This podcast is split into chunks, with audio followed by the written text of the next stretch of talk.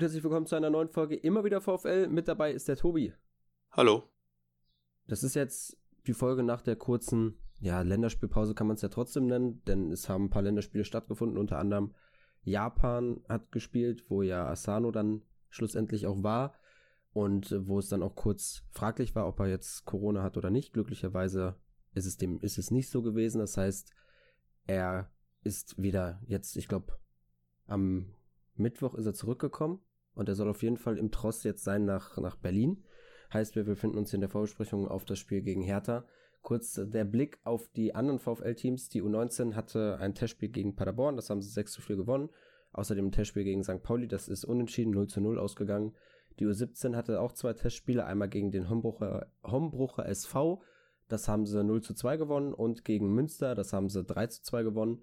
Und die erste Frauenmannschaft hatte ein Testspiel gegen Borussia Bocholt.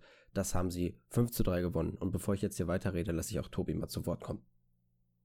Ja, das klingt doch ganz gut bei den anderen. Da äh, haben eigentlich alle gewonnen, außer ein Unentschieden, ne? Und was ist sonst noch so passiert beim VfL Tobi? Abgesehen davon, dass Gerrit Holtmann das Tor des Jahres 2021 geschossen hat. Das wurde ja vorher schon viel spekuliert, ob es jetzt wird oder nicht. Und schlussendlich wurde es dazu gewählt. Da kann man auch einfach nur von unserer Seite sagen, herzlichen Glückwunsch dazu. Das Video von der Sportschau. Gut, das war vielleicht ein bisschen unangenehm, aber nichtsdestotrotz herzlichen Glückwunsch. Und es ist das erste Mal, dass ein Spieler vom VfL Bochum das Tor des Jahres geschossen hat. Also nochmal was ganz, ganz Besonderes. Und wer ja auch FIFA spielt, der kann dort die Karte von Gerrit Holtmann sich auch noch erspielen. Ich glaube, das müsste jetzt immer noch möglich sein. Also auch eine sehr gute Karte, die er auch für das Tor gegen Mainz bekommen hat. Dementsprechend schaut da auch mal rein. Und jetzt äh, nochmal die Frage an dich, Tobi. Was ist sonst noch so beim VfL passiert? Genau, ja. Wir haben noch nach, der, nach Ende der Transferperiode konnten wir trotzdem noch einen Abgang verzeichnen. Nämlich äh, Ramon Chipser verlässt den VfL. Da hat man sich auf eine Vertragsauflösung geeinigt und er hat einen neuen Verein gefunden. Ich weiß gerade gar nicht, wo ist er hingegangen? So er ist, ist nach Griechenland gegangen. Den genauen Verein möchte ich jetzt ja aber nicht aussprechen, weil da werde ich mich schwer tun bei. Aber ich meine, er ist nach Griechenland auf jeden Fall gegangen. Ja, okay. Und ähm, ja, also ich denke, das ist eine, kann man ja kurz drüber reden, ist eine vernünftige Entscheidung. Er hat jetzt in der zweiten Liga schon minimale Einsatzzeiten gehabt und jetzt in der ersten Liga, ja, ich weiß gar nicht, ich glaube, er war ein oder zweimal vielleicht doch im Kader, aber. Er hat auf jeden Fall nicht gespielt. Also genau. Auch im Pokal nicht. Er hat in den Testspielen halt ein bisschen gespielt. Jetzt logischerweise das letzte auch nicht. Und ja, es war logisch, dass da, dass man sich von ihm trennen wird. Hm, da muss ich halt trotzdem bei ihm bedanken für den Einsatz, weil es war ein Vorzeigeprofi. Der hat jetzt nicht irgendwie sonderlich schlechte Laune verbreitet oder halt stunk gemacht, hat äh, sich den Medien zugewandt. Er war ja sowieso nicht so präsent bei Interviews. So, also er war da zurückhaltend und hat jetzt halt logischerweise sich einen neuen Verein gesucht, um da hoffentlich mehr Spielzeit zu bekommen. Genau, das wünschen wir ihm alle und ähm, ja, sind froh, dass da noch eine Lösung gefunden wurde, weil das ja auch wieder ein bisschen, ich habe jetzt keine Vorstellung, was er für ein Gehalt hatte, aber zumindest spart das ja ein bisschen was ein und jede Sparmaßnahme, die, die man sinnvoll machen kann, die tut momentan ja auch gut. Richtig. Dann gab es aber auch noch andere Nachrichten, bevor wir zu den erfreulichsten Nachrichten rund um den VfL kommen. Zwar gab es zwei Corona-Fälle, ich habe es gerade schon angedeutet oder beziehungsweise gesagt, dass es ja bei Asano so ein bisschen fraglich war, aber da war es eben nicht so. Aber jetzt fallen einmal der Kapitän, Toto Lucia und Erhan Masovic fallen aus. Das ja, reißt jetzt natürlich so eine kleine Lücke im Mittelfeld, weil Toto wäre ja gesetzt gewesen auf der 6.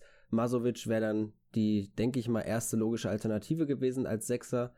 Der fällt jetzt auch aus. Jetzt muss man gucken. In der PK hat ja Reis schon ein paar Alternativen genannt. Genauer werden wir da ja gleich dann auch mal drauf eingehen, auch wir, wir, wen wir da vermuten, wer dann da im Mittelfeld spielen wird. Aber es ist auf jeden Fall so, dass alleine vom, von der Mentalität her und von der Wichtigkeit für die Mannschaft ist Toto natürlich ein enorm, enormer Verlust. Ja, der Kapitän ist nicht dabei. Also ich meine, bei Masovic ist jetzt doof, dass er natürlich auch direkt so die, der erste Ersatz für Toto gewesen wäre. Ansonsten hätte man sagen können, den, den Ausfall, so leid es einem für den Spieler persönlich tut, kann man jetzt besser verkraften, weil eben man in der Innenverteidigung momentan ein anderes gesetztes Duo hat. und ähm, das deswegen nicht so sehr zu tragen kommt. Ja, Toto ist natürlich wirklich äh, einer der Spieler, die man quasi nicht eins zu eins ersetzen kann bei uns im Kader. Gibt es nicht viele von, aber Toto gehört auf jeden Fall dazu. Ähm, was man vielleicht auch vor der Saison nicht so unbedingt gedacht hätte. Aber ja, er hat sich eben in der ersten Liga bewiesen. Und jetzt müssen wir mal schauen, wie das dann am Freitagabend aussieht, wen man dann stattdessen aufs Feld schicken kann. Ja, genau, wie gesagt, da werden wir dann gleich drüber reden. Zum Schluss dann jetzt noch das Erfreulichste. Und zwar kam das ja gestern raus, dass jetzt demnächst wieder oder ab sofort 10.000 äh, Fans ins Stadion dürfen, beziehungsweise eine 50% Auslastung. Also entweder 50% oder 10.000. Also 10.000 ist die Obergrenze. Was uns natürlich alle freuen wird. Man muss da natürlich jetzt auch mit einem Aber sagen. Also es ist jetzt nicht so, dass 10.000 Tickets an die knapp 14.000 DauerkarteninhaberInnen gehen. So ist es ja leider nicht. Das ist uns, denke ich, klar. Philipp Rentsch hat dazu einen guten Artikel geschrieben, den wir euch gerne verlinken, wo er das mal aufschlüsselt. Da hat der VfL auch ziemlich transparent ihm dann da geantwortet, ich weiß nicht, ob, er, ob der VfL nur ihm geantwortet hat, aber da wird es auf jeden Fall gut aufgeschlüsselt, wie die Tickets verteilt werden und mit wie viel man dann schlussendlich rechnen kann für das Spiel gegen Bayern München. Aber es ist natürlich schon mal gut, dass jetzt gegen Bayern gerade so ein wichtiges Spiel auch und halt natürlich ein attraktiver Gegner, dass da dann wieder mehr Fans ins Stadion können. Ja, ist zum einen für die Stimmung sehr wichtig, dass eben ja diese dieser Hexenkessel quasi wieder wieder entsteht und man wieder ja zu Hause richtig Druck auf den Gegner auch machen kann. Und andererseits, du hast zwar gesagt, ähm, heißt es natürlich für die Dortmund aber nicht, dass man überragende Chancen hat, an Tickets zu kommen. Ähm, aber zumindest ist die Wahrscheinlichkeit ja doch deutlich größer als bei 400 Tickets, die man erwerben kann. Insofern. Ich glaube, ja. es waren, ich bin mir nicht sicher, aber ich glaube, es waren sogar schlussendlich ein bisschen weniger als 400, die man schluss, also die man kriegen konnte, wenn man nur in Anführungszeichen Dauerkarteninhaber, Dauerkarteninhaberin war. Ja, bin aber, ich mir jetzt nicht ganz sicher. Wie gesagt, das steht alles gut im Artikel von Philipp Rentsch aufgelistet, also da gerne mal reingucken. Was da, was ich interessant fand, das möchte ich noch kurz ansprechen, und zwar ist es wohl so, dass der VfL, ich glaube, es gibt so 50 oder 80 ungefähr so in der, der Spanne, lebenslange Mitglieder, die auch gleichzeitig eine Dauerkarte haben. Und die haben ein exklusives Vorkaufsrecht bekommen vom VfL. Das war bei den letzten Spielen wohl so der Fall, was ich persönlich eine gute Lösung finde, weil gut, die sind lebenslange Mitglieder, die haben eine Dauerkarte, als die unterstützen den Verein halt quasi maximal, also mit dem maximalen, was geht, als normaler Fan in Anführungszeichen. Das ist auch sowas, was man ja so eigentlich gar nicht von, vom VfL kommuniziert bekommen hat. Ja, das hat mich auch, also die Info, als ich die gelesen habe, hat mich auch überrascht, weil ich davon vorher überhaupt nichts wahrgenommen hatte. Aber ja, dachte auch, ist für mich genauso wie jetzt, man muss ja auch sagen, da kann man ja schon mal kurz einen Vorgriff, wenn wir gerade beim Thema Zuschauer sind. Jetzt in Berlin dürfen ja, glaube ich, 3000 Zuschauer rein, wenn jetzt nicht kurzfristig das noch erhöht wurde, das weiß ich nicht genau, aber ich gehe jetzt mal die Daten an, die der VfL auf der Spieltags-PK angesprochen hat. Da hat Jens Fricke von 3000 Zuschauern gesprochen und eben 100 VfLern, die ja aber, wie wir alle wissen, nicht in den freien Verkauf gegangen sind, sondern ähm, wohl eben von der Bochumer Fanbetreuung unter alles Fahrern und Berliner Fanclubs verteilt wurden. Also auch da, wenn man nicht so viele Karten hat, mit denen wird dann, wie ich finde, vernünftig umgegangen. Ja, das ist auf jeden Fall eine faire Lösung, die man da jetzt in Berlin oder für das Spiel gegen Berlin gefunden hat. Ich weiß jetzt nicht, ob da jetzt noch kurzfristig aufgestockt wird. Da wurde ja noch nicht so wirklich was kommuniziert. Muss man jetzt schauen. Ich glaube ja, jetzt gegen Bayern wird dann irgendwie damit gerechnet, dass 500 Tickets an die Bayern-Fans gehen. Muss man dann auch schauen. Vielleicht, das ist äh, so genau, äh, wissen wir das ja natürlich alles noch nicht. Das wurde gestern kommuniziert. Vom VfL selber gab es dazu noch keine Info. Also dann vor dem Spiel gegen Bayern München wissen wir auf jeden Fall mehr. Gucken wir jetzt auf das anstehende Spiel gegen Hertha welches, wenn wir beide uns nicht vertun und nichts übersehen haben, wir sind gerade nochmal die Termine des VfLs in dieser Saison durchgegangen, das erste Freitagsspiel der Saison. Das heißt, der VfL eröffnet den Spieltag zum ersten Mal in der Bundesliga in dieser Saison. Bedeutet zum einen, man könnte jetzt Druck auf die Konkurrenz im Abstiegskampf ausüben, zum anderen aber auch, dass man nicht genau weiß halt, wie, wie wichtig jetzt da ein Sieg gegen Hertha wäre, weil es kann ja sein, dass zum Beispiel Bielefeld, Fürth und so weiter, wie da unten alle punkten und dann natürlich der Sieg umso wichtiger wäre. Ja, also wenn man das Spiel am Freitagabend vergeigt, dann kann man auf jeden Fall den Rest des Wochenendes neben den üblichen Bauchschmerzen bei der Niederlage mit noch mehr Bauchschmerzen verfolgen, ähm, weil man eben noch nicht weiß, wie die Konkurrenz spielt.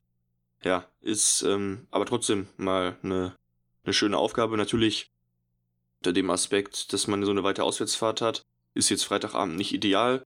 Andersherum dürfen ja eh nur 100 rein. Ähm, ich meine, für die ist es dann nicht optimal, aber zumindest ähm, ist ja, damit das Problem ein bisschen reduziert. Da, der Berliner Fanclub wird sich da jetzt nicht ärgern. Nee, das ist klar, aber ich meine, die Allesfahrer wollen ja trotzdem noch hin, ne? Ja. Aber, genau. ja. Aber sie sind nicht ohne Grund Allesfahrer, heißt, die finden da irgendwie Mittel und Wege. Und wenn es das erste Freitagsspiel der Saison ist, dann sind da hoffentlich noch ein paar Urlaubstage über, die man dann dafür nutzen konnte. Auch wenn es natürlich immer, naja, man äh, nutzt die Urlaubstage eigentlich für, gerne für richtigen Urlaub und nicht für Fußball, aber so ist es halt, wenn man sich einem Verein verschrieben hat.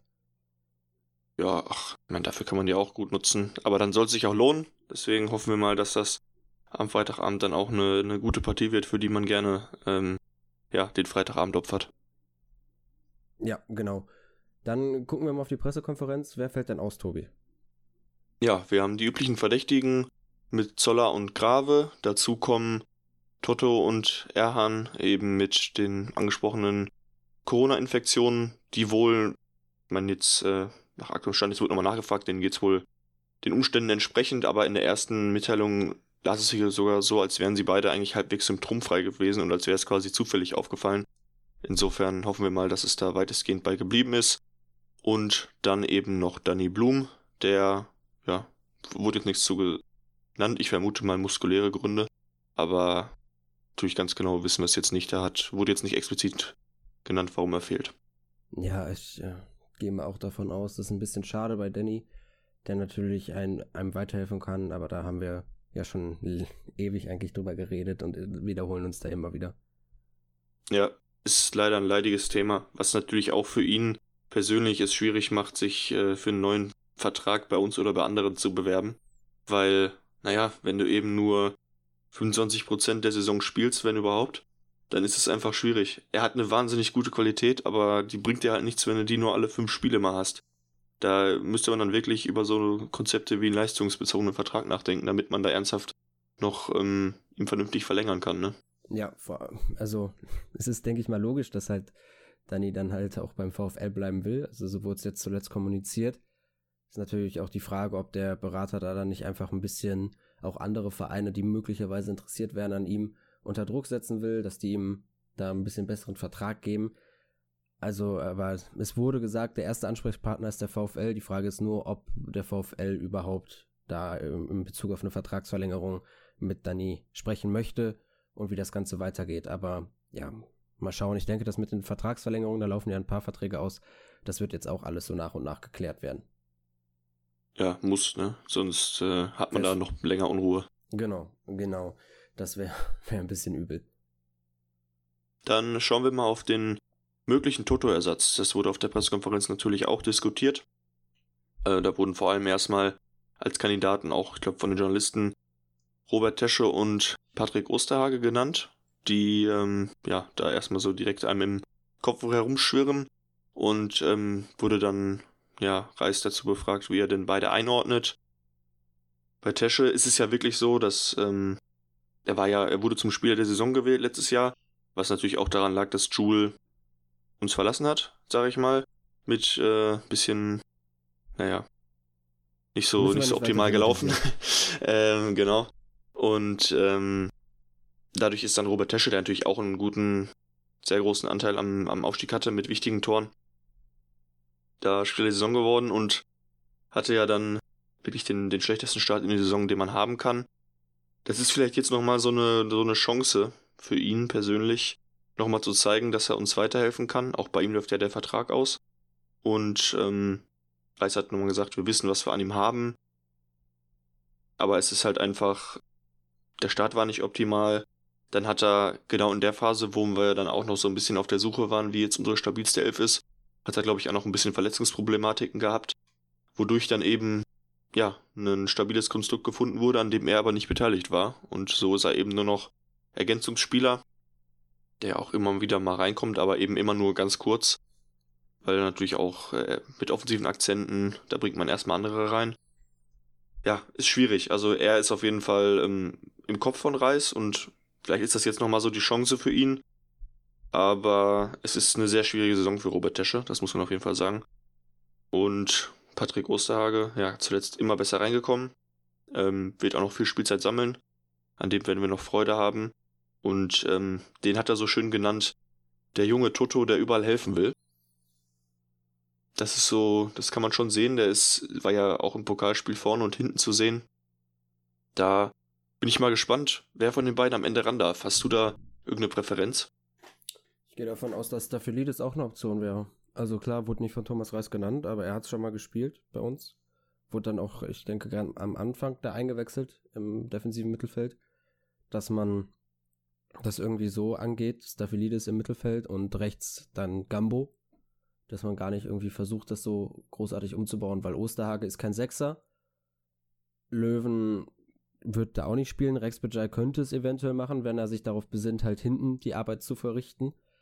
Es könnte auch sein, dass man das dann halt irgendwie umstellt auf ein 4-2-3-1 mit immer noch der Viererkette Suarez, Bella Kotschap, Leitsch, Gambo im Mittelfeld dann Staphylidis und Rex Bajai. Vorne im Zentrum Pantovic, auf den Außen, wobei, das äh, stelle ich mir schwierig vor, weil Asano wird nicht spielen, also im Zentrum dann Löwen, auf den Außen Pantovic und Holtmann und in, im Sturm vorne ist dann halt die Frage, ob da Polter spielt oder Lokadia.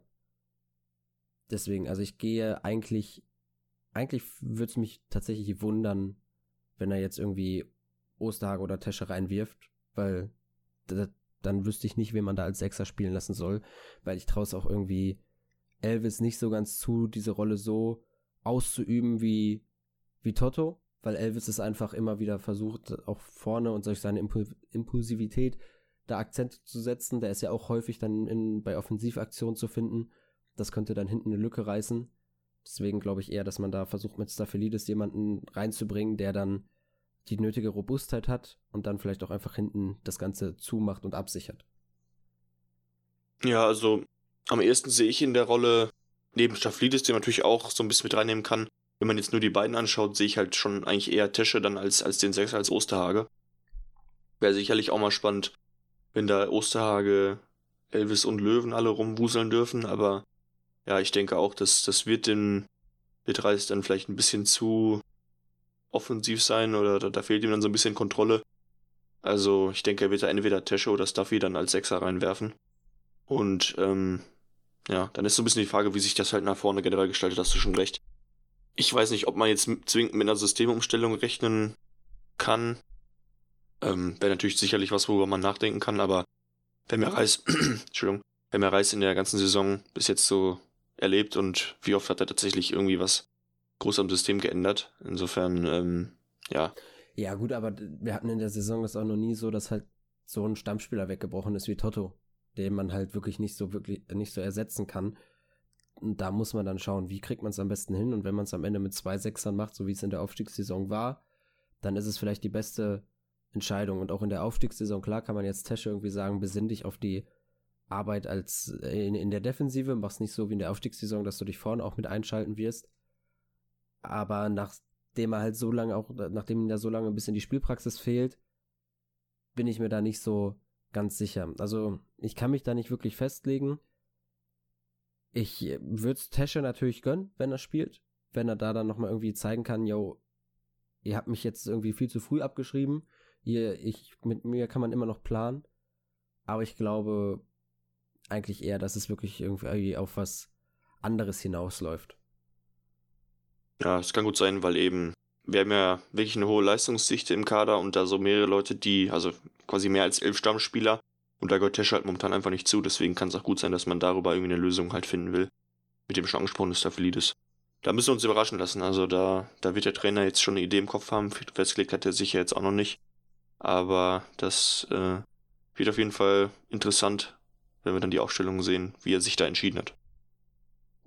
Richtig. Vor allem ist es dementsprechend interessant, weil man natürlich eine kleine Rechnung noch offen hat aus dem Hinspiel, wo es ja, das wurde jetzt oft genug kommuniziert, dass es die bitterste Niederlage war. Ich glaube, wir alle haben das noch relativ gut im Kopf, deswegen müssen wir da gar nicht weiter drauf eingehen. Bei der Hertha hat sich jetzt hat sich ein bisschen was verändert. Später werdet ihr da im Fangespräch noch mehr hören. Also wir haben hier natürlich wieder eins am Start. Das habe ich jetzt vergessen anzukündigen am Anfang. Das hört ihr im Anschluss daran, an, an, also an das, was Tobi und ich hier erzählen. Aber bei der Hertha gibt es auf jeden Fall jetzt einen neuen Trainer. Im Winter haben sie sich dann auch nochmal ganz gut verstärkt mit ein paar Spielern. Also mal gucken, wie man jetzt da das Spiel vor allem auswärts, wo der VfL schwächer ist, angehen kann. Ja, also Hertha hat ja mit am meisten Gegentore in der Liga gesammelt, haben sich aber eben auch defensiv jetzt nochmal verstärkt. Mit Kempf unter anderem, der vielleicht auch schon Kandidat ist, der direkt in der Startelf sein könnte, weil er jetzt schon ein bisschen da ist und ähm, ja, da eben die Hertha auf jeden Fall sehr wackelig war.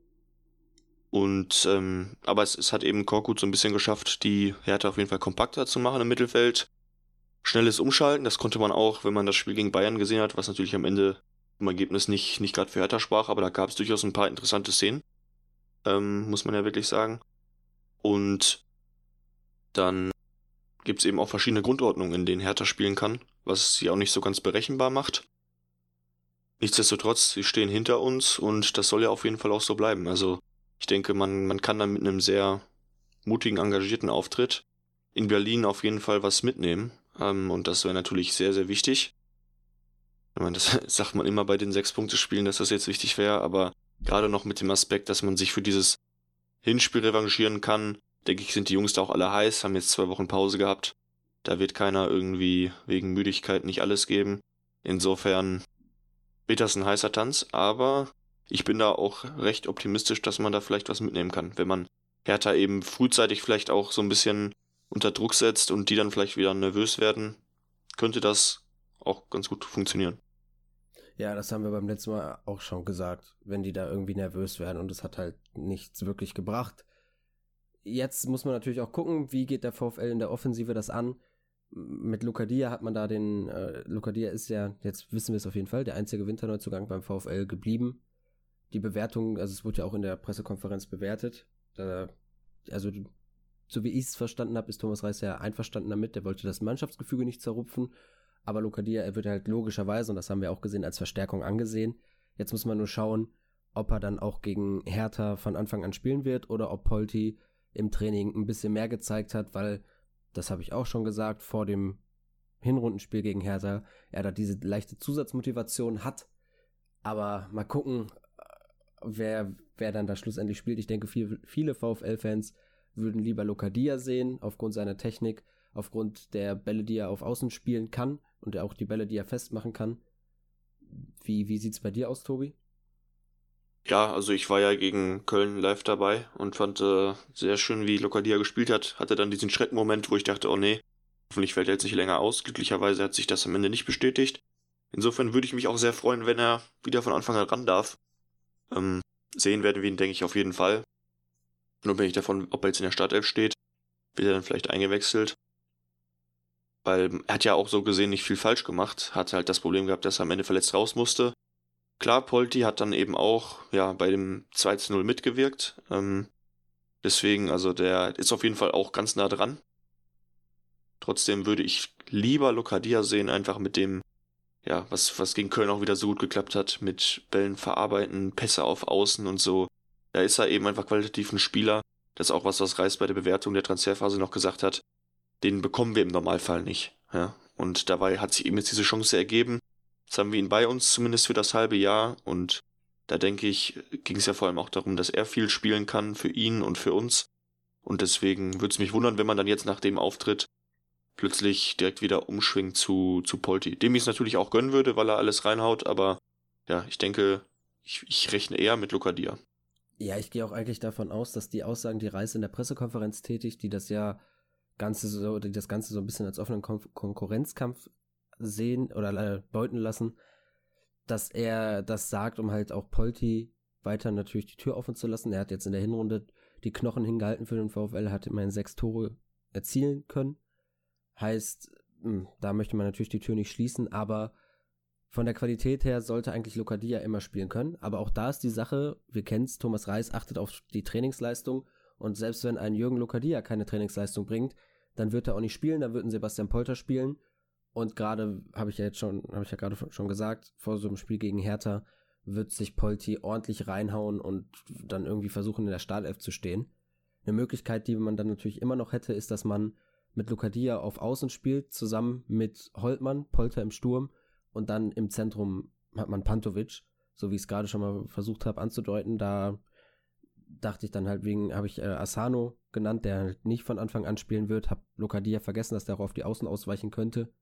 Heißt, das wäre auch noch so eine Option, um dann vielleicht beide irgendwie spielen zu lassen.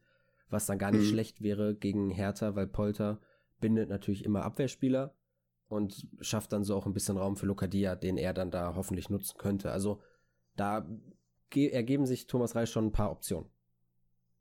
Ja, ich hatte das ja irgendwann schon mal angesprochen, dass ich das an sich auch, weil ich die ersten Minuten, die sie zusammen hatten, gegen Mainz nicht so schlecht fand, wo eben der eine ablegen und der andere schießen kann. Ähm, wenn, glaube ich, beide auf dem Feld sind, jetzt auch mit dem Personal drumherum, würde ich aber eher glauben, dass Pantovic so ein bisschen die Außenback hatte, Lukadia eher als hängende Spitze mit im Zentrum wirbeln darf. Ja. Ist die Frage, ob wir es am Ende wirklich sehen. Wir haben ja mit Ganvula eben auch, weiß gar nicht, hatten wir den in der letzten Folge, konnten wir den da schon ansprechen oder ist das jetzt auch neu? Da bin ich mir auch nicht sicher, ob, ja, aber gut. Silver ist. Haben ja, haben ja mit Silver noch einen Abgang im Sturmzentrum, deswegen, wenn man eben beide direkt auf dem Platz hat, kannst du gar nichts mehr machen in der Mitte, kannst keinen mehr einwechseln, solange Zolli nicht fit ist. Da nimmst du dir natürlich auch so ein bisschen ähm, noch Gefährlichkeit von außen heraus. Ich meine, wenn es natürlich dann immer mit den beiden auf dem Feld, wenn du den Gegner in der ersten Halbzeit platt schießt, dann ist das egal, ne? Aber an sich ist es ja auch immer gut, wenn man nochmal von außen nachlegen kann. Ja, wobei, wenn man Asano auf der Bank hat, dann hat man auch nochmal so einen anderen Spielertypen, den du da reinwerfen kannst ins Sturmzentrum.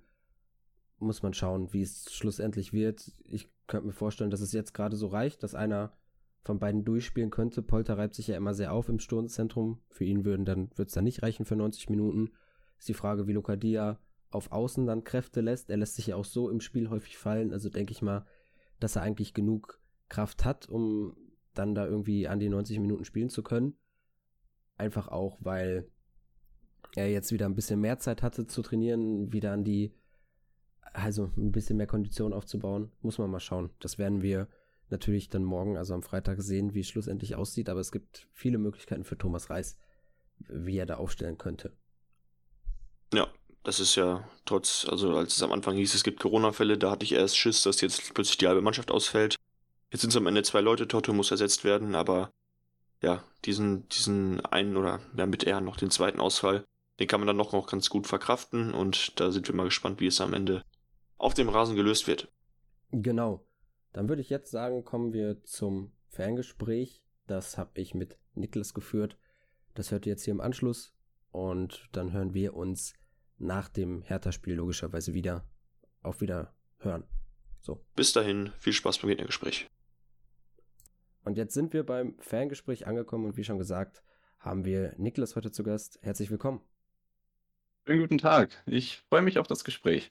Danke, dass du dir die Zeit genommen hast. Vielleicht kannst du dich einmal jetzt hier ganz kurz an unsere ZuhörerInnen vorstellen. Wo findet man dich ansonsten? Wo kann man mehr von dir lesen, zum Beispiel?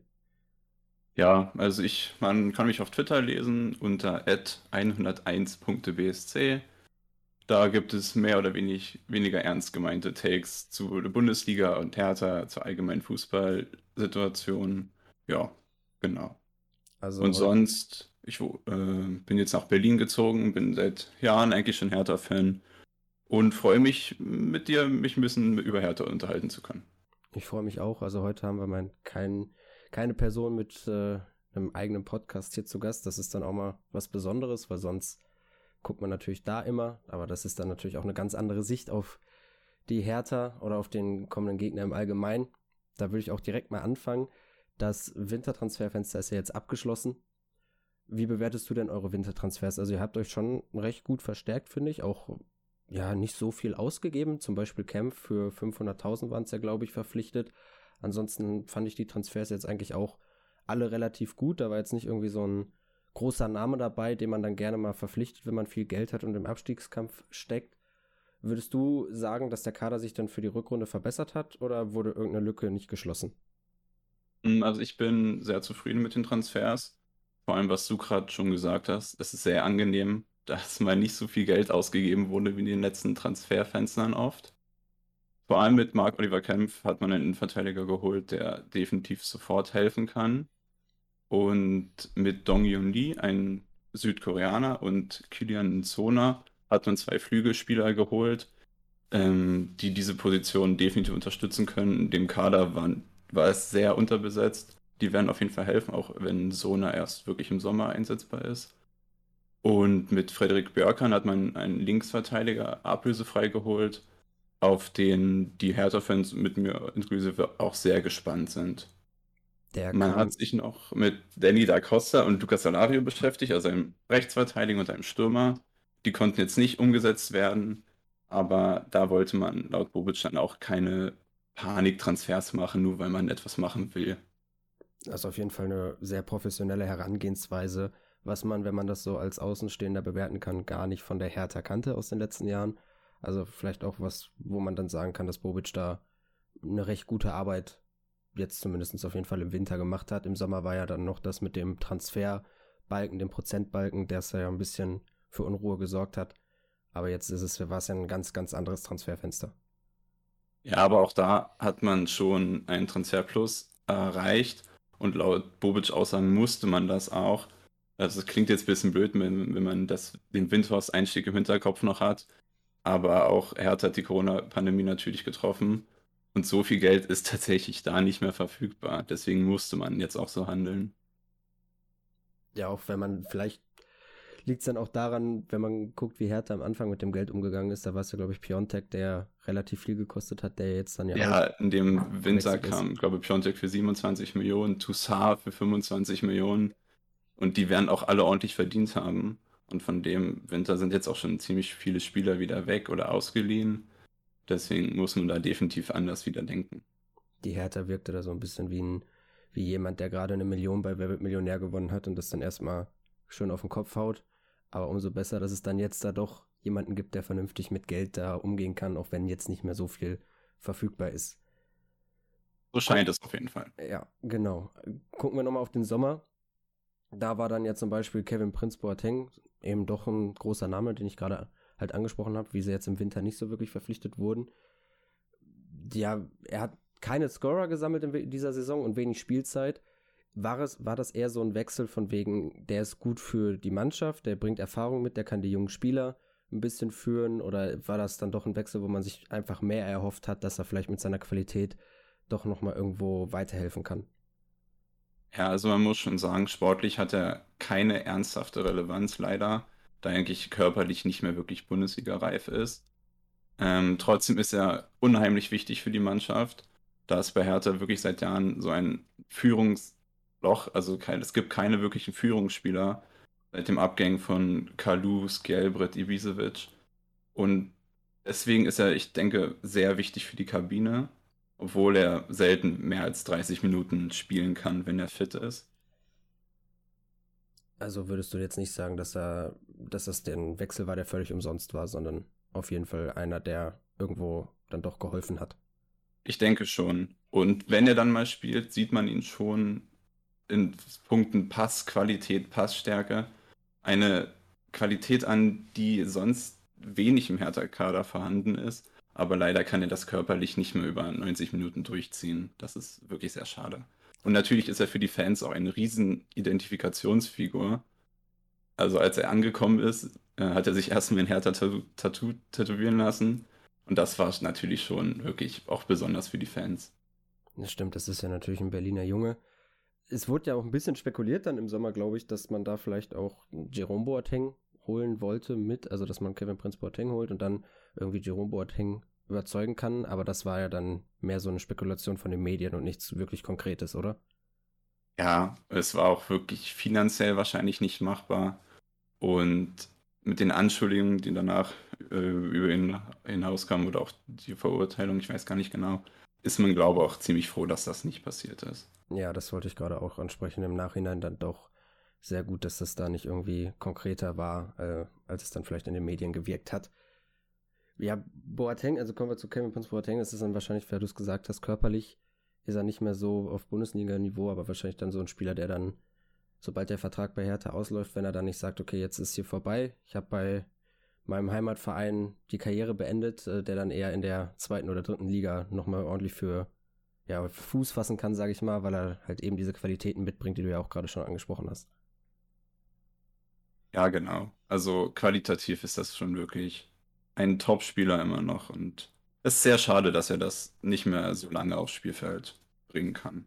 Ja, leider, aber der, die Zeit nagt irgendwie an allen und irgendwann macht der Körper das dann leider nicht mehr mit.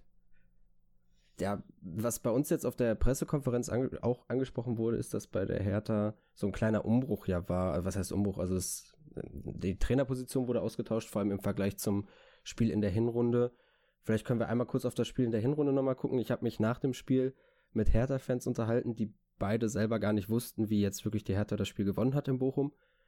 Siehst du das ähnlich oder wie hast du das da noch ein bisschen im Kopf?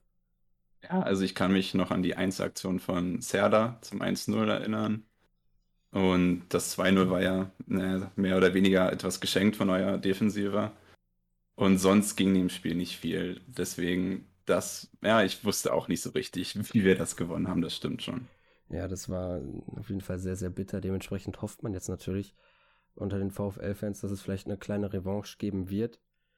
Nichtsdestotrotz, also jetzt auf jeden Fall ein Wechsel auf der Trainerposition. Wir haben zwar jetzt auch in der Vorbesprechung zum Gegnergespräch einmal kurz drüber geredet, aber was hat sich denn unter Korkut so verändert? Was, was merkt man oder sagst du, ja, der Trainerwechsel war es eigentlich jetzt nicht so wirklich? Also ich glaube schon, dass der Trainerwechsel richtig war. Äh, wir waren alle erstmal vom Namen Korkut natürlich überrascht und auch nicht ganz überzeugt. Ähm, aber er hat jetzt auf das 4-4-2 umgestellt und ähm, er hat den Fokus gelegt auf Zweierpaare. Zum Beispiel im Sturm ist das Jovetic und Belfodil. Und er will schon einen wirklich spielerischen Ansatz, auch wenn das oft noch nicht so umgesetzt werden kann oder konnte. Und deswegen, es läuft schon besser unter Dardai, obwohl natürlich bei Weitem nicht alles okay ist. Was ist, was äh, stört dich zum Beispiel noch? Ja, also diese Passivität ist noch nicht wirklich weg. Also oft wirkt es jedenfalls so, dass die Spieler nicht genau wissen, was sie machen sollen oder die, also die Verbindung zwischen Defensive und Mittelfeld, das passt einfach oft nicht. Manch, es wirkt so, dass elf Einzelspieler auf dem Platz stehen, und dass es kein wirkliches System gibt oder dass es keine Spielidee zu erkennen ist. Und das ist dann schon wirklich sehr frustrierend zuzusehen. Das äh, glaube ich dir. Aber es kann ja auch einfach ein bisschen daran liegen, also würde ich jetzt vermuten, äh, dass die Spieler immer noch verunsichert sind oder ein bisschen was im Kopf haben, was halt in der Hinrunde war. Und dann, wenn man im Abstiegskampf ist, dann kommt man da auch nicht so wirklich raus, dann kriegt man nicht so einen freien Kopf. Also da dann einen Lauf zu, hinzulegen, wie es zum Beispiel Mainz letzte Saison geschafft hat, das ist, glaube ich, schon sehr, sehr, sehr schwierig. Ja, also Korkut an sich trifft da meiner Meinung nach auch keine Schuld. Ich glaube auch nicht, dass es jetzt noch einen zweiten Trainerwechsel die Saison geben wird, äh, solange es natürlich nicht noch dramatisch schlechter läuft. Ja, dann greifst du jetzt auch ein bisschen auf die nächste Frage vorweg, weil zuletzt war es ja so ein, ein bisschen eine Durststrecke, die Hertha erlebt hat. Aber du denkst trotzdem, also wirklich, der am, am Trainer wird festgehalten und man geht den Weg weiter. Ich denke schon. Es gab ja auch nicht nur schlechte Spiele. Also ich kann mich noch letztes Jahr vor der äh, vom Jahreswechsel, das, den Sieg gegen Dortmund, das war natürlich nochmal so ein Euphorie-Kicker, aber ich denke, die Saison wird man klar mit Abstiegskampf durchziehen müssen, aber ich glaube nicht, dass es nochmal einen Trainerwechsel gibt. Nein. Ja, also ich meine ja auch, also gut, das Bayern-Spiel, da eigentlich war es ja auch gar nicht so schlecht, was, die, was ihr da gezeigt habt. Also das Ergebnis spricht dann natürlich da andere Bände, aber ansonsten war es ja ein relativ, also hat man versucht, Offensivfußball zu spielen und hat nicht so, wie man es sonst gegen die Bayern kennt, sich versucht hinten einzumauern, wenn ich das noch richtig im Kopf habe. Ja, diese Bayern-Spiele kann man natürlich nie wirklich so für ernst nehmen. Wenn halt Bayern durchzieht, gewinnen sie jedes Spiel. Das Deswegen ist das natürlich schwierig. Ja. Das Problem ist aber nicht das Bayern-Spiel, das Problem war das Spiel unter der Woche gegen Union. Da war diese Offensivqualität leider viel zu wenig zu erkennen. Und das war dann eher, naja, schwierig. Das war das Pokalspiel dann, oder? Wo dann vorher auch die Ultras auf dem Trainingsplatz waren, oder? Naja, danach dann, ja, aber das Achso, war das ja, Pokalspiel, ja, genau. Ja. Ähm, ja, kommen wir dann auch auf die Ultra. Also die waren nach dem Pokalspiel auf dem Trainingsplatz, wenn ich es richtig, also wenn, wenn ich es jetzt gerade richtig verstanden habe. Genau. Würdest du denn sagen, dass die Aktion vielleicht auch irgendwo die Mannschaft verunsichert hat? Also da, ja, wenn man so hört, die Ultras äh, stellen die Mannschaft irgendwie zur Rede, dann hat man jetzt aktuell, denke ich, schon so die Schalker Sachen vor Augen, was da letzte Saison war, wo die dann, also so schlimm war es ja noch nicht oder wird es auch nicht hoffentlich werden bei euch, wo die dann die Spieler ums Stadion gejagt haben. Aber denkst du nicht, dass das die Mannschaft dann einfach weiter verunsichern kann und das jetzt nicht irgendwie dazu führt, dass die sich jetzt nochmal zusammen, also so wirklich als Einheit da stehen und dann doch irgendwie jetzt eine Serie starten können? Ja, es ist, es ist eine wahnsinnig schwierig, schwierige Situation. Ich denke, es haben ja viele diesen einen Videoschnipsel gesehen, wo auch der Satz gefallen ist, ja, jetzt reißt euch mal im Riemen, sonst zünden wir die nächste Stufe. Diese Drohung war natürlich definitiv drüber und ich habe auch wirklich volles Verständnis dafür, wenn man von außen betrachtet überhaupt gar kein Verständnis dafür hat. Und ja, es ist natürlich schwierig zu sagen, ob das jetzt die Mannschaft noch weiter ähm, verunsichert. Aber ich habe so in der Situation auch natürlich viel drüber nachgedacht. Und ich habe mal so ein bisschen aufgeschrieben, was in den letzten Jahren bei Hertha eigentlich passiert ist. Also wir hatten den Windhorst-Einstieg, dann, wie vorhin schon gesagt, fast das ganze Geld in einem Winter ausgegeben. Wir hatten Klinsmann und Alexander Nuri als Trainer. Es ist weiterhin kein wirkliches sportliches Konzept zu erkennen. Seit zwei Jahren kein volles Stadion. Wir haben mit dem beide Derbys die Saison verloren. Also da eigentlich auch die Vormachtstellung in der Stadt abgegeben und die größte Chance auf den Pokal seit Jahren vergeben. Das, das ist natürlich wirklich eine wahnsinnig schwierige Situation. Und ich kann da wirklich den Unmut der Ultras und von jedem einzelnen Fan verstehen. Wobei man natürlich sagen muss, das ist natürlich nicht der motivierendste Ansatz, den sie da gewählt haben. Ja, man muss da ja auch schauen, also man kann auch, ich denke mal, die VfL-Fans können es auch verstehen, dass man irgendwie ähm, da irgendwie dann Unmut hat und den auch loswerden möchte. Wir hatten ja auch dann in der zweiten Liga so eine Phase, wo dann die Fans auch nach, ich glaube, nach einem Dresden-Spiel oder so war es, da haben sie die Mannschaft zur Rede gestellt am Parkplatz, als sie da nachts um, weiß ich nicht, wie viel Uhr angekommen sind. Da, also es war, da waren die Ultras nicht dabei, dementsprechend ja, wenn, wenn Ultras dabei sind, dann hat man direkt das Gefühl, dass das alles sich nochmal mehr aufheizt, ob es jetzt von den Ultras gewollt ist oder nicht, aber dann ist ja auch die ganze Stimmung ganz anders, weil alle irgendwie was erwarten. Aber ich denke, VfL-Fans können es nachvollziehen. Nur bei uns war es das Glückliche, dass man im Stadion noch ein bisschen da seine Unmut Luft machen konnte. Und das fehlt dann natürlich jetzt auch, dass man im Stadion irgendwie sagen kann, ja, ey, was ihr hier gerade macht, ist absolut scheiße. Und dann werden da andere Wege gewählt. Ob das dann die richtigen Wege sind, das äh, muss man dann halt natürlich so im Nachhinein sehen. Und wenn du, du hast den Satz ja gerade schon gesagt, wenn dann solche Sätze fallen wie, sonst zünden, dann zünden wir die nächste Stufe. Das ist dann natürlich ein bisschen drüber. Ähm, ja, aber nichtsdestotrotz muss man trotzdem irgendwo gucken, wie du es gerade schon aufgezählt hast, was in den letzten Jahren passiert ist. Und dann wollen die Fans das natürlich auch loswerden. Ja, auf jeden Fall, also was du gerade gesagt hast, dass dieser Kontakt zur Mannschaft im Stadion einfach komplett fehlt. Das ist schon wirklich, ja, das ist schon unfassbar. Also deswegen, ich kann es schon verstehen. Und, aber ich kann natürlich auch die Reaktion vom Verein verstehen, dass sie das überhaupt nicht gut heißen. Ähm, sie haben jetzt auch ein Statement äh, rausgebracht, wo sie auch recht gesagt haben, dass sie rechtliche Schritte prüfen. Das heizt die Situation natürlich auch nochmal an und ich bin besorgt, wie sich diese Situation entwickelt. Ja, kann man nur hoffen, dass das dann nicht eskaliert, weil so halt solche Schauplätze außerhalb des Vereins, außerhalb des äh, Spielfeldes, die braucht man eigentlich nicht, gerade im Abstiegskampf. Da möchte man viel Ruhe haben, damit man sich auf das Wichtigste fokussieren kann. Und dann ist auch die Frage, natürlich kann man auch wieder diskutieren, ob das dann vom Verein vernünftig ist, jetzt schon irgendwie rechtliche Schritte einzuleiten oder ob man da nochmal gucken kann, ob man andere Wege wählen sollte, aber man weiß schlussendlich auch nicht, was da alles im Hintergrund abgelaufen ist. Und ich denke mal, da hast du dann auch keine weiteren Einblicke, weil vieles findet halt einfach hinter verschlossenen Türen statt und das erfährt man, wenn dann erst in ein paar Jahren. Ja, also der Verein hat geschrieben, dass man das Gespräch mit den Ultras äh, gesucht hat und es danach auch ein Gespräch gab, wo der Verein wollte, dass die Ultras sich öffentlich entschuldigen für diese Aktion. Dafür waren sie aber nicht bereit und deswegen haben sie dann geschrieben, dass der Verein jetzt rechtliche Schritte prüft. Ja gut, dann mal schauen, wie das da, wie das Ganze weitergeht. Weil wir gerade ja schon irgendwie vom, von Nebenschauplätzen gesprochen haben, da jetzt einen Übergang zu finden, ist wieder sehr schwierig, aber jetzt, ich glaube, vor ein paar Tagen war es eigentlich, dass das kommuniziert wurde, dass Arne Friedrich am Ende der Saison sein, also den auslaufenden Vertrag nicht verlängern wird und äh, sich neuen Aufgaben widmen wird. Vielleicht kannst du, kannst du kurz sagen, wie das so aufgenommen wurde von den Fans und was so deine Vermutung ist, wie jetzt das da weiterläuft oder wie wichtig auch Arne Friedrich für den Verein war. Also es war zu erwarten, leider. Ähm, trotzdem ist es sehr schade und wurde auch so im Umfeld aufgenommen.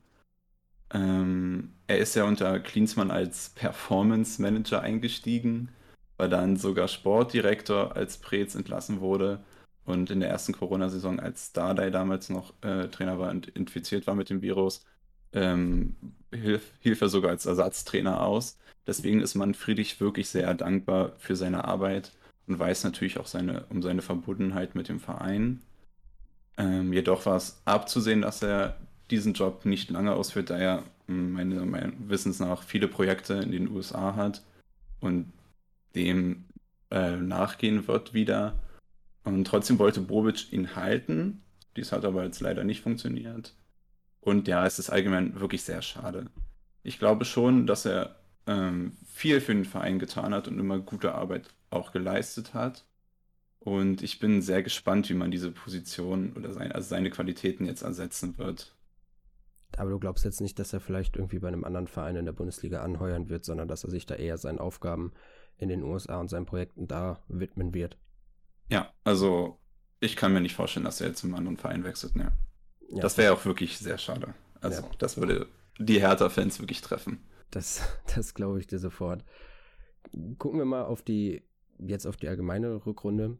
Wir haben ja gerade schon über die Transfers gesprochen, die Hertha da so ein bisschen getätigt hat. Was erwartest du denn jetzt von der Rückrunde? Also momentan ist ja noch Abstiegskampf. Ich denke mal, das wird bis zum Ende bleiben. Aber denkst du, dass es dann eher so was Entspannteres wird, wo man nicht mehr wirklich unter den Strich rutscht? Oder glaubst du, dass es nochmal ein bisschen heikler werden könnte? Also die nächsten zwei Spiele wären sehr entscheidend. Also jetzt das Spiel natürlich gegen euch und dann nächste Woche gegen Fürth. Wenn man diese beiden Spiele gewinnen könnte, dann könnte man die Rückrunde wesentlich entspannter angehen. Sonst glaube ich eigentlich schon, dass es ziemlich knallharten Abstiegskampf weiterhin geben wird und habe aber schon die Hoffnung, dass man Anfänge einer Entwicklung von einer Spielidee sehen wird und auch eine Weiterentwicklung unter Korkut. Mach mir aber da schon auch noch Sorgen. In, inwiefern denn? Machst du dir Sorgen? Ja, also die, diese Spiele, die Saison bisher, also das Spiel gegen Union, das, ja, das war natürlich emotional noch äh, anstrengend, also sch schwer hinzunehmen. Aber sonst auch, es ist, ja, es ist schwierig. Also es ist eine angespannte Situation im Hertha-Umfeld, da man wirklich Sorgen hat, wie das jetzt weitergehen wird in der Rückrunde. Okay, also dass es vielleicht doch nicht irgendwie reicht und man dann am Ende auf Platz 17 landen wird. Und, äh, ja, also alle rechnen auf jeden Fall damit, dass es ähm, knallhart wird, der Abstiegskampf, ja. Ja, ich glaube, dass, äh, das ist, damit rechnen irgendwie alle Vereine, die jetzt da unten drin noch stehen. Ich weiß jetzt nicht, wie es bei Wolfsburg aussieht, wie da die Fans das jetzt sehen nach dem, nach den Transfers am Deadline Day. Aber trotzdem glaube ich, dass da noch ein paar, dass da noch ein paar Überraschungen geben kann. Mal schauen, wer dann da am Ende auf Platz 16, 17, ja 18, weiß ich nicht, wie es führt, jetzt machen wird, landen wird. Ja, ich denke auch. Also ich glaube schon, dass Fürth jetzt ein bisschen zu spät angefangen hat zu punkten. Ähm, Wolfsburg, ja, die konnten natürlich jetzt wirklich nochmal ordentlich nachlegen. Und wenn da eigentlich alles normal läuft, haben die wahrscheinlich nichts mit dem Abstieg zu tun. Und ja, Augsburg, Stuttgart, da ist auch natürlich nicht offen, wie sich das bei denen entwickelt. Genau, ja, muss man mal schauen. Hofft man natürlich immer für den eigenen Verein, dass es dann die Vereine natürlich trifft. So, Augsburg ist natürlich jedes Jahr ein Kandidat. Wolfsburg wäre dann so ein, dieser kleine Überraschung, oder was heißt keine, die, die große Überraschung, so wie Schalke letzte Saison oder Bremen, wo man sich auch dachte, okay, ja, hätte man jetzt nicht mitgerechnet, dass die wirklich auf 17 und 18 landen. Also mal schauen, wie es dann am Ende aussehen wird. Wenn wir da gerade schon dabei sind, über andere Vereine sprechen, wo siehst du denn den VfL am Ende der Saison? Also ich glaube auch, dass ähm, Bochum im Abstiegskampf auch noch mitmischt, aber ich glaube nicht, dass es, dass sie absteigen und ich glaube auch nicht, dass es so weit nach unten geht. Ich glaube, dass Bochum das relativ entspannt durchziehen kann, was natürlich wirklich einfach nur respektabel ist. Also das ist schon echt Wahnsinn, was ihr da bisher spielt für eure Möglichkeiten natürlich.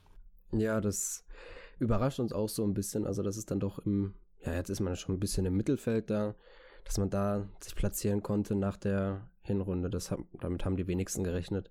Auch wenn natürlich, kann man so sagen, vielleicht ein bisschen mehr drin gewesen wäre. Andererseits waren da auch Spiele, viele Spiele dabei, wo man mit Glück gewonnen hat. Von daher, aber man nimmt, was man kriegen kann. Am Ende fragt dann niemand, wie man die Punkte aufs Konto bekommen hat. Genau. Dann nochmal kurz aufs Freitagsspiel geguckt.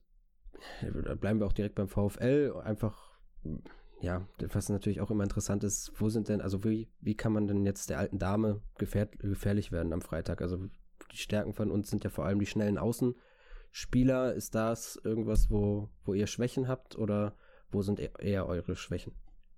Genau die Spieler machen mir Sorgen. Also mir ist da vor allem der Name natürlich Gerrit Holtmann eingefallen. Ähm, vor der Geschwindigkeit mache ich mir wirklich Sorgen und ähm, auch bei schnellen Ballgewinnen. Ich glaube, das ist wirklich eine Chance für Bochum, Hertha in der Defensive da zu durchbrechen. Da Hertha nach Ballgewinn oft wirklich unsortiert ist die Abstimmung da einfach noch nicht wirklich passt. Und ich denke, da habt ihr eure Chancen. Ja. Vielleicht schafft es Gerrit Holtmann dann ja direkt schon wieder irgendwie das Tor des Jahres 2022 zu schießen am kommenden Freitag. Das wäre natürlich was sehr Schönes. Aus, naja. Außer für dich. naja, natürlich, ja. Gerrits Tempo, das, ich glaube, das hat fast jeder Gegner in der Liga Bauchschmerzen, wenn, wenn er irgendwie gegen den spielen muss. Muss man auch mal schauen, wie wir dann ansonsten auftreten. Was ich, womit ich dich ein bisschen beruhigen kann, ist, dass der andere schnelle Flügelspieler, den wir haben, Asano, der wird nur auf der Bank sitzen. Ich weiß jetzt nicht, ob ähm, Antwia J spielen wird auf der anderen Seite, der dann auch ein bisschen Tempo mitbringt. Also eventuell haben wir nur einen schnellen Flügelspieler, der euch da irgendwie vor Probleme stellen kann. Ja, wir werden sehen. Genau. Dann die Abschlussfrage. Wir haben zwar kurz schon mal ein bisschen drüber gesprochen, beziehungsweise du hast es angedeutet, aber was sind denn so die Stärken von euch? Ähm, also ich hoffe, dass äh, Jovetic wieder fit ist und spielen kann. Dann die Stürmerkombi mit Jovetic und Belfodil, das ist wirklich, also wenn fit, ähm, meiner Meinung nach überdurchschnittliches Bundesliga-Niveau. Und die können vor allem kreativ vorne schon ziemlich viel zusammen erreichen. Was sonst vielleicht so kreativ aus dem Mittelfeld ein bisschen fehlt, gleichen sie oft aus, wenn fit. Das ist leider das Problem bei den beiden. Und darüber hoffe ich, dass Hertha sich äh, zahlreiche Chancen oder einige Chancen erarbeiten kann. Und mit Jovetic hat man definitiv auch einen Stürmer, der dann, auch wenn es so wenige Chancen geben sollte, diese ausnutzen kann. Da hoffe ich mal, dass Manuel Riemann einen guten Tag erwischt hat und dass Bella Kotschap und Maxim Leitsch da irgendwie das verhindern, dass irgendwie, dass noch nicht mal eine Chance sich erspielt werden kann. Aber das ist natürlich auch alles so eine Sache. Auswärtsspiele, das ist eine Frage beim VfL, da sind wir sehr, sehr schwach. Jetzt haben wir auch noch zwei Corona-Fälle im Team. Da fällt der Kapitän weg. Also bleibt spannend, wie es jetzt, wie man jetzt das äh, Sechs-Punkte-Spiel, kann man es ja eigentlich schon nennen, angehen wird beim VfL. Das sehen wir jetzt am Freitag. Danke, dass du dir die Zeit genommen hast. Danke, dass du dabei warst und so die, und, äh, die Fragen hier beantwortet hast. Und ja. da, dann hören äh, unsere ZuhörerInnen mich wieder nach dem Spiel gegen Hertha. Da hört ja auch Tobi wieder. Und äh, ja, dann bis dahin kann ich nur sagen, auf Wiedersehen. Ja, sportliche Grüße aus Berlin.